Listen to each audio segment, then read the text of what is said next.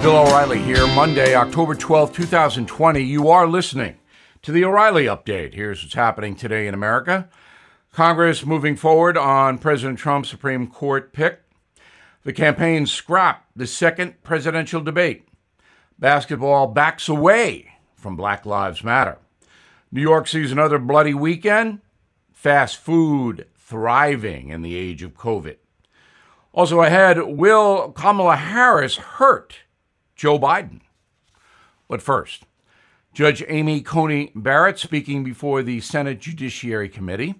President Supreme Court nominee telling lawmakers the courts, quote, are not designed to solve every problem in our public life, unquote. Judiciary Chair Lindsey Graham predicting Judge Barrett will be confirmed no later than October 27th, exactly a week before Election Day. The Commission on Presidential Debates canceling the second contest between Joe Biden and Donald Trump. Both campaigns failed to reach an agreement on how to hold a virtual event following the president's COVID diagnosis. Mr. Biden will hold a televised town hall with ABC News on October 15th. Mr. Trump may organize a competing rally at the same time. NBA officials telling ESPN the league will stop social justice messaging next season. Commissioner Adam Silver confirming politics will be handled off the court in 2021, saying, quote, there will be some sort of return to normalcy. Ratings for the NBA this year lowest on record. Crime wave in New York City continuing. At least 12 people shot over the weekend, two killed. Gun violence up 166% in the Big Apple. Homicides up 50% compared to last year. This is what happens when progressive politicians take over. COVID generating big bucks for the country's fast food chains. New data from the National Restaurant Association says sales at McDonald's, Domino's, Taco Bell up double digits, while family owned businesses are closing in record numbers. Experts predict more than 100,000 local restaurants will shut their doors for good by Christmas because of the pandemic. The fast food places are prospering because of the drive in windows. In a moment, Senator Kamala Harris. She is speaking. Right back. Everything is expensive these days, you know that. The government is printing trillions of dollars and consumer prices higher than ever. If the government continues its printing and spending, the dollar could continue its free fall and lose its coveted role as the world reserve currency. Let's hope that doesn't happen. But there are a few things you can do right now.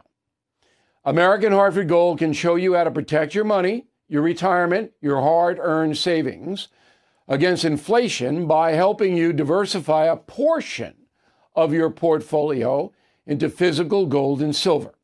Start with a short phone call, and they can have physical gold and silver delivered right to your door or put inside your 401k or IRA. So please call or text them right now. Tell them Bill O'Reilly sent you. Call 877 444 GOLD, 877 444 GOLD, or text GOLD to 65532. Again, that's 877 444 GOLD, or text GOLD to 65532. Time now for the O'Reilly Update message of the day the Kamala effect. In my opinion, Senator Harris is a dangerous person. She may be President of the United States one day. And if that happens, everything will change in this country for the worse and maybe forever. Senator Harris possesses many weapons in her quest for power. She identifies as African American and uses skin color to attack and deflect. Her running mate, Joe Biden, got a heavy taste of that when she told him that she was a victim of Biden's bigotry as a little girl. We all remember that in the Democratic debate. A stunned Biden had no cogent reply.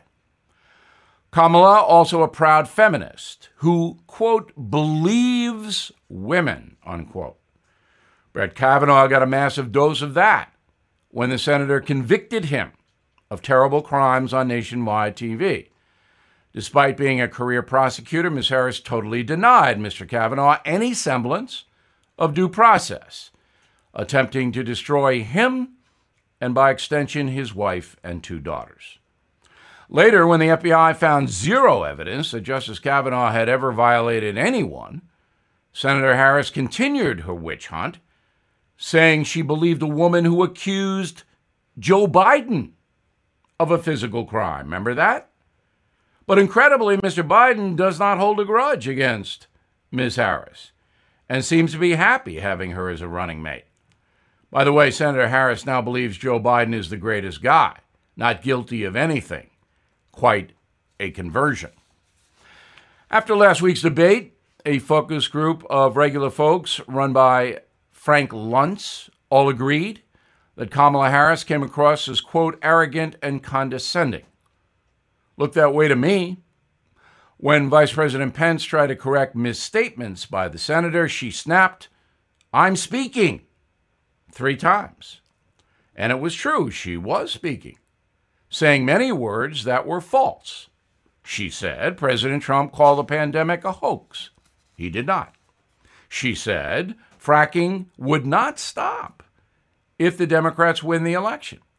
She said the exact opposite at a town hall. She said Abraham Lincoln refused to nominate a Supreme Court judge while campaigning for a second term.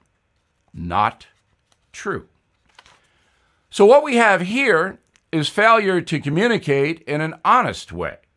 But when Mr. Pence attempted to point that out, Ms. Harris gave him a look of contempt. The message was clear How dare you contradict me, Kamala Harris, a woman who believes all women, a woman who will not be silenced by the likes of you or any misogynist. This makes Kamala Harris dangerous if you are a traditional American who believes in due process, honest discourse, and a country that does not divide people into race and gender. So if the Biden Harris ticket wins, all of us, including old Joe, better watch our backs. That's because the little girl on the bus is now a left wing zealot consumed with obtaining power. While Kamala is speaking, you interrupt at your own peril. I'm Bill O'Reilly, and I approve that message by writing it. Disagree? I want to hear from you. Bill at BillO'Reilly.com, Bill at BillO'Reilly.com. And please consider my new book, the big bestseller, Killing Crazy Horse. In a moment, something you might not know. I'm Mike Slater from the podcast Politics by Faith. This is a crazy time in our country. It's stressful, a lot of anxiety, and it's going to get worse. And I realized that one of the things that helps me take away the stress is realizing that there's nothing new under the sun. So on this podcast, we take the news of the day and we run it through the Bible and other periods in history to realize that we've been through this before and we can rise above again. Politics by faith, anywhere you listen to the podcast. Politics by faith. Now, the O'Reilly update brings you something you might not know. It is Columbus Day across the USA, the annual celebration of the Italian explorer who captained four successful voyages across the Atlantic Ocean to the New World widely acknowledged as the first Southern European to discover the continent. Recent polls show nearly half of Americans do not know the true story behind Columbus's journey. Here's how it really went down. After working as a sailor for 20 years, Christopher Columbus believed he knew a better route to Asia. To reach the Far East, head west. He lobbied monarchs across Europe, finally securing money from the Spanish crown. King Ferdinand and Queen Isabella promised to finance Columbus's trip, offering him the title of governor for any territory he discovered along the way. The Spanish needed gold in order to fight the Muslim wars. So at the age of 41 in 1492, Columbus set sail with a crew of 90. Six weeks later, the explorers landed on what is now the Bahamas. The Europeans first thought the territory was actually Japan or China or India. The men then sailed the Caribbean, encountering the native populations. Writes Columbus, quote, they ought to make good and skilled servants, for they repeat very quickly whatever we say to them. Unquote. In 1493, Columbus returned to Spain. He was granted the title Admiral of the Oceans. During his lifetime, Christopher Columbus led a total of four expeditions to the New World, as I said, but he never accomplished his original goal, a Western Ocean route to the Orient. Columbus died in 1506, age 55. Modern doctors believe he likely perished from severe arthritis brought about by intestinal infections, possibly acquired through intimate activity. And here's something else you might not know Columbus is not as popular as he used to be. According to a poll published by Newsweek magazine, 79% of American college students support ditching Columbus Day and replacing it with Indigenous Peoples Day. The swap would end the annual holiday that dates all the way back to 1792. Back after this. Hey, this is Vivek Ramaswamy. The media has systematically lied to you. The Hunter Biden laptop story, the origin of COVID 19, the Trump Russia collusion hoax, or how your money's being spent in Ukraine. Enough already with the lies. No more lies, hard truths only. That's what the Truth Podcast is all about. It's not standard conservative talking points. If you want that, go somewhere else. But if you want the hard truth delivered to you in a way that challenges you and will challenge me intellectually, you're not going to find anything like this on the internet. Subscribe to the Truth Podcast today on Apple, Spotify, or wherever you get your podcasts. Thank you for listening to the O'Reilly Update. I am Bill O'Reilly. No spin, just facts, and always looking out for you.